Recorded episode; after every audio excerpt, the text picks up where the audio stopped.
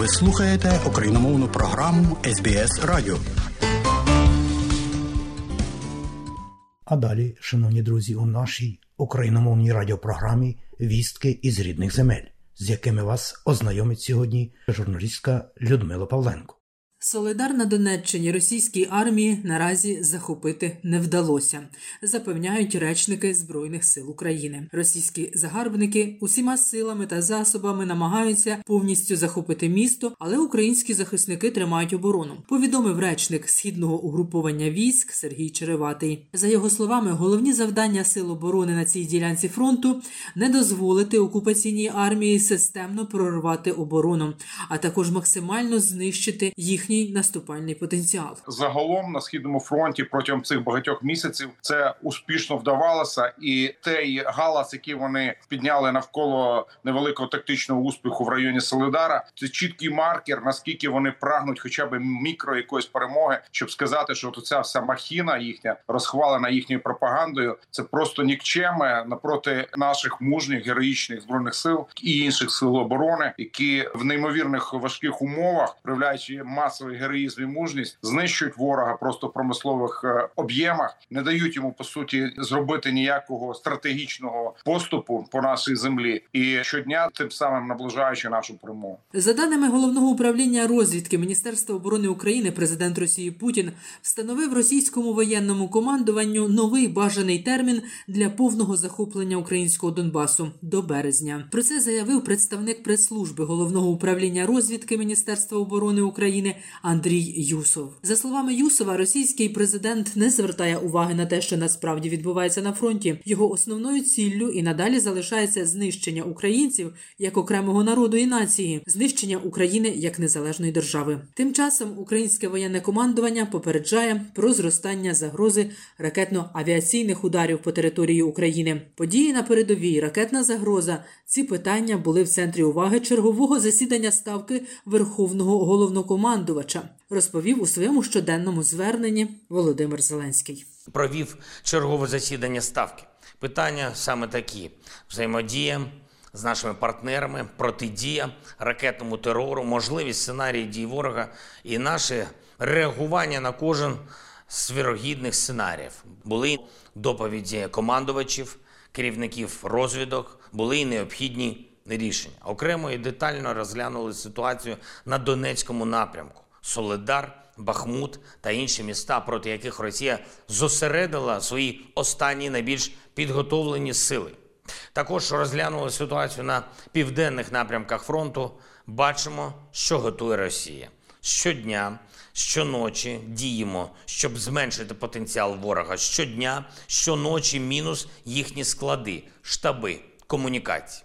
Сьогодні ж у Києві був діючий голова ОБСЄ, міністр закордонних справ Північної Македонії. Звичайно, ми говорили про те, передусім, як зробити дієвою ОБСЄ. Це одна з тих міжнародних організацій, які мають значний потенціал, але з різних причин в критичних ситуаціях мають великий дефіцит конкретних дій, великий дефіцит рішучості. ОБСЄ може суттєво збільшити увагу і відповідно діяти по відношенню до депортації наших людей з окупованої території в Росії.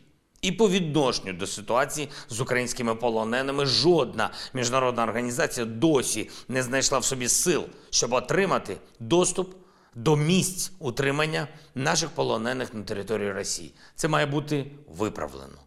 Сказав Володимир Зеленський. Повний виклад щоденного звернення президента. Слухайте традиційно наприкінці матеріалу. Українська делегація представить на всесвітньому економічному форумі в Давосі свою формулу миру. Це зробить 19 січня керівник офісу президента України Андрій Єрмак. На порядку денному форуму 17 січня дискусія на тему Україна що далі. А також пройдуть дискусії щодо другого року війни в Європі і захисту континенту, в яких братимуть участь президенти Польщі, Литви, Молдови, Фінляндії, Словаччини, Македонії, представники керівництва Європейського союзу. Росію на форум не запросили через розв'язану війну в Україні, екологічні проблеми, наслідки вимушеної міграції, соціального розпаду, кіберзлочинності та економічних ворожих дій між основними торговими блоками. Такими будуть головні теми Давоського саміту. Постачання важкого озброєння Україні від західних країн найближчим часом збільшиться. Про це заявив генеральний секретар НАТО Єнс Столтенберг в інтерв'ю виданню Handelsblatt. За його словами, ми перебуваємо у вирішальній фазі війни, і важливо, щоб країни-союзники НАТО надали Україні зброю необхідну для перемоги. Це прозвучало напередодні засідання контактної групи з питань оборони України Рамштайн у Німеччині. На зустрічі обговорять, яка саме зброя потрібна Україні і як союзники можуть надати.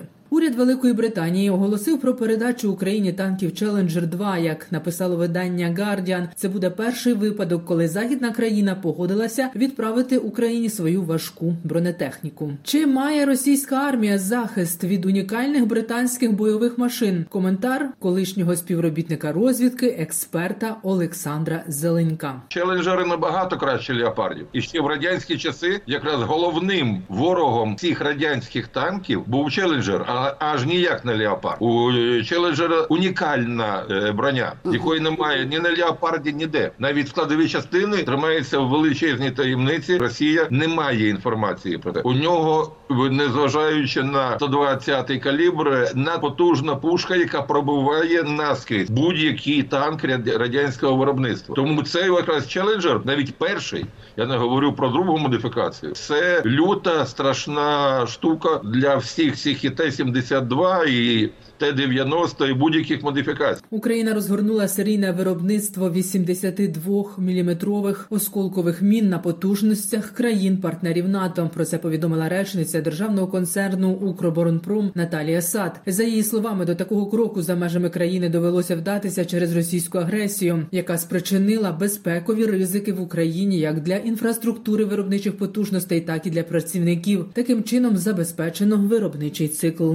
Нині Україна пильно стежить за спільними льотно-тактичними навчаннями авіаційних підрозділів російської та білоруської армії. Вони стартували 16 січня в Білорусі. Задіяні усі білоруські аеродроми та полігони. Росіяни і білоруси планують відпрацювати ведення повітряної розвідки, спільне патрулювання повітряного простору вздовж кордону, авіаційну підтримку угруповань наземних військ, висадку повітряного десанту, доставку вантажів та евакуацію поранених на аеродром у місті місті Луненець на півдні Білорусі поблизу з кордоном з Україною прибула велика кількість авіаційної техніки з Росії, говорить речник повітряних сил збройних сил України Юрій Ігнат. Аеродроми, які противник використовує на території Білорусі під пильним наглядом і нашої радіолокаційної розвідки, і розвиток взагалі в цілому. Тому інформація відома. Будемо дивитися і реагувати, якщо будуть якісь загрози. Таких особливих ознак немає. Загрози залишаються, але так, щоб говорити про якесь величезне угруповання, тут теж не можна. Це вже взагалі на нинішній день нереалістичний сценарій. Абсолютно пролетіти просто так до столиці і висадити десант з іл 76 не вдасться жодним чином. Та я думаю, що й до границі не вдасться долетіти. Головне отримувати надалі ту допомогу, яку нам дає захід. Військові заходи, які постійно відбуваються на території Білорусі, свідчать про те, що Росія може здійснити спробу повторного наступу з території Білорусі. У цьому переконаний військовий експерт Сергій Грабський. На його думку, постійні навчання та нарощування нарощування сил можуть свідчити про підготовку до майбутнього вторгнення з півночі на територію України. Також експерт не виключає і намагання російської армії відтягнути якомога більше українських військових до північних кордонів зі східного напрямку. Такими діями противник демонструє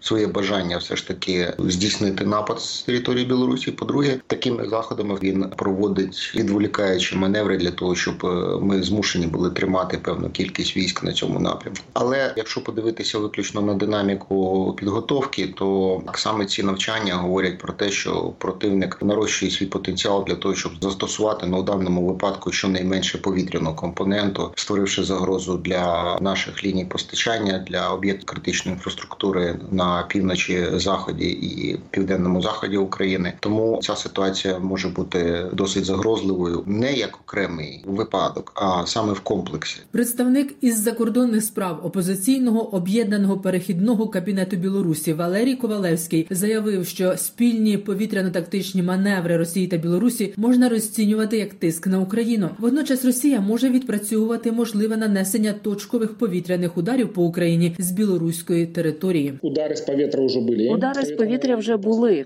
З повітряного простору Білорусі заходили стратегічні бомбардувальники, запускали ракети, виходили з нього. З білоруського простору доступ до українських міст значно легший ніж чорного чи азовського морів.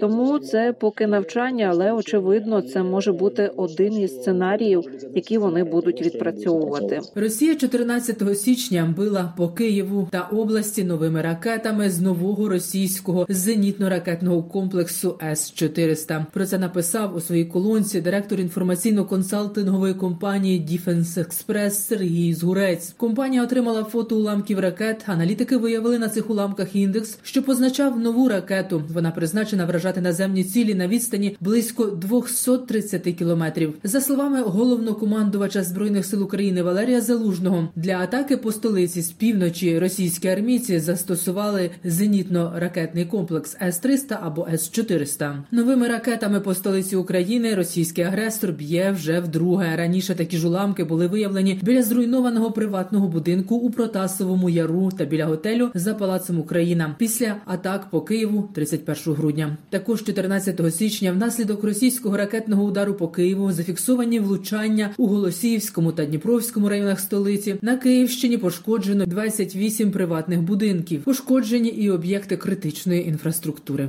В обласній клінічній лікарні імені Мечникова міста Дніпро перебуває 32 поранених людей внаслідок російського ракетного удару по багатоповерхівці. Дев'ятеро людей у тяжкому стані в реанімації. Повідомив головний лікар медичного закладу Сергій Риженко. Сама важка дівчинка, їй 19 років. Її батьки на Луганщині. У неї тільки хлопець, який приходить. Більше знайомих нема. Вона втратила око, черепна мозова травма, і ми робимо все можливе, щоб її врятувати. Будемо в подальшому відправляти її за кордон на лікування. Є у нас така дівчинка, їй 27 років, звати її Катя. Вона 20 годин пролежала під завалами. Зараз надається їй активна допомога. Вже краще, і ми всі віримо, що ми врятуємо Катю. Всі лікарі Мечникова стараються зробити все можливе, щоб кожен, хто к нам попав в цей час, обов'язково видужав. Нагадаю, під час російських ракетних ударів по Дніпру 14 січня одна з ракет влучила у багатоповерхівку. Обвалився цілий під'їзд. Рятувальники продовжують шукати людей і розбирати завали. В енергосистемі України значний дефіцит генерації через наслідки російської атаки. Низка теплоелектростанцій не працює через серйозні пошкодження. Тож прогнозувати терміни відновлення енергопостачання поки що зарано, як і терміни відновлювальних робіт.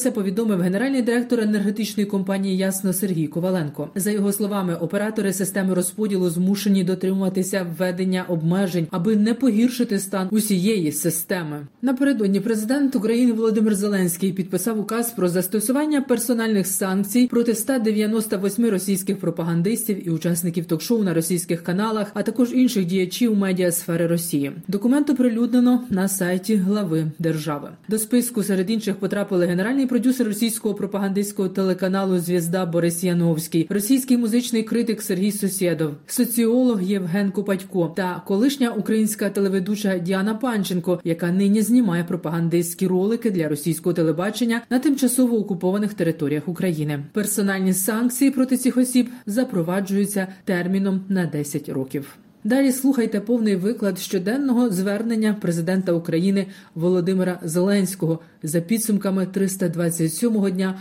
повномасштабного російського вторгнення в Україну. Дорогі українці, досі в Дніпрі продовжується розбір завалів будинку, який був зруйнований російською ракетою. Я дякую всім, хто здійснює цю рятувальну операцію, кожному працівнику ДСНС і поліції, кожному лікарю, кожному волонтеру, усім, хто задіяний. Станом на цей час вдалося врятувати з-під завалів 39 людей, серед них 6 дітей. Загалом надійшло 47 повідомлень про тих, хто міг перебувати в будинку на час удару і чия доля була невідомою. Вдалося з'ясувати інформацію вже щодо 22 людей. Відомо про 40 загиблих, серед них три дитинки. Мої співчуття усім, чиїх близьких забрав цей удар. Служба безпеки України вже почала встановлення інформації про тих російських військових, хто підготував і здійснив цей удар. Жодного сумніву немає. Кожен, хто винен у цьому воєнному злочині, буде встановлений, притягнутий до відповідальності. Цей удар по Дніпру, як і інші подібні удари, підпадає зокрема під юрисдикцію міжнародного кримінального суду. І ми використаємо всі доступні можливості, як національні, так і міжнародні, щоб всі російські вбивці, щоб кожен, хто віддає і виконує накази про ракетний терор проти наших людей, отримали законні вироки, і щоб вони відбули покарання. Це принципове завдання для України і для наших партнерів. Я дякую кожному, хто підтримує нашу державу на шляху до справедливості. Сьогодні, до речі, я говорив з прем'єр-міністром Нідерландів Марком Рюте. Він один з тих, хто допомагає Україні найбільше, і в тому числі в питанні про справедливість. Це була вже третя наша розмова з паном прем'єр-міністром за чотири тижні. Я вдячний Марку та усім нідерландцям за незмінну підтримку і чітке розуміння, що українці мають перемогти російську агресію. Сьогодні ми обговорили захист від російських ракет та іранських дронів. Робимо все, щоб максимально посилити нашу ППО. І дуже важливо, щоб ця наша розмова відбулася саме напередодні візиту пана прем'єр-міністра Нідерландів у Сполучені Штати Америки. Те, що сталося у Дніпрі, те, що Росія готує нову спробу перехопити ініціативу у війні, те, що характер бойових дій на фронті потребує нових рішень в оборонному постачанні, все це тільки підкреслює, як важливо координувати наші зусилля усіх учасників коаліції захисту України і свободи, і пришвидшувати ухвалення рішень. Сьогодні гарний приклад від Великої Британії оголошено про новий пакет оборонної допомоги, те, що треба, танки, інша бронетехніка, артилерія, те, що ми обговорювали з паном прем'єр-міністром Сунаком. Я дякую тобі, Ріші, дякую кожному британцю за відчутну і своєчасну підтримку. Провів чергове засідання ставки. Питання саме такі: взаємодія з нашими партнерами, протидія ракетному терору, можливість сценарії дій ворога і наше реагування на кожен з вірогідних сценаріїв. Були доповіді командувачів, керівників розвідок, були і необхідні рішення. Окремо і детально розглянули ситуацію на Донецькому напрямку: Соледар, Бахмут та інші міста, проти яких Росія зосередила свої останні найбільш підготовлені сили. Також розглянули ситуацію на південних напрямках фронту. Бачимо, що готує Росія щодня щоночі діємо, щоб зменшити потенціал ворога. Щодня, щоночі, мінус їхні склади, штаби, комунікації. Сьогодні ж у Києві був діючий голова ОБСЄ, міністр закордонних справ Північної Македонії. Звичайно, ми говорили про те, передусім, як зробити дієвою ОБСЄ. Це одна з тих міжнародних організацій, які мають значний потенціал, але з різних причин в критичних ситуаціях мають великий дефіцит конкретних дій, великий дефіцит рішучості.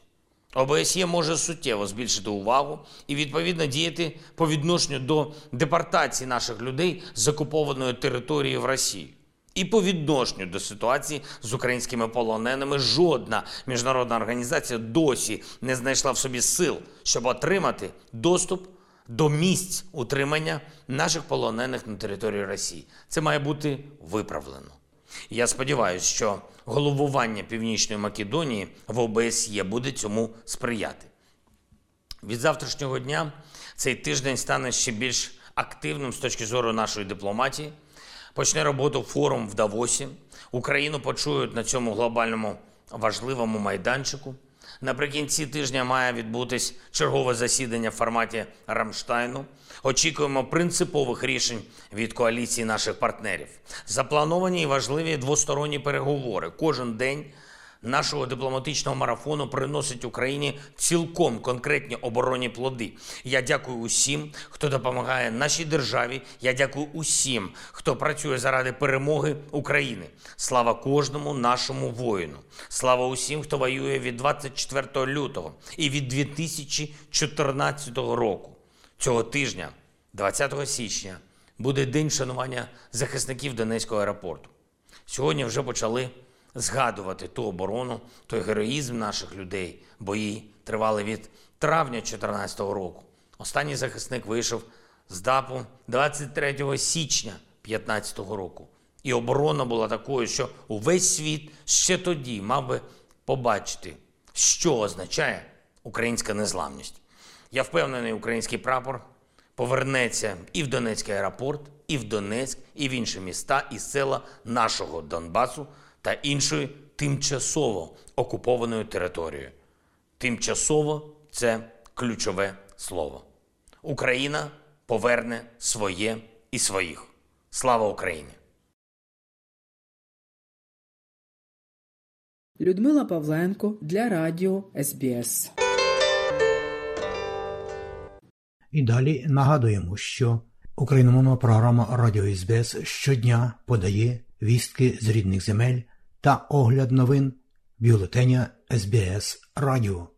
Заходьте на нашу веб-сторінку www.sbs.com.au і також на нашу сторінку у Фейсбуці. Ви можете слухати наші радіопрограми також і через мобільні додатки App і Google Play.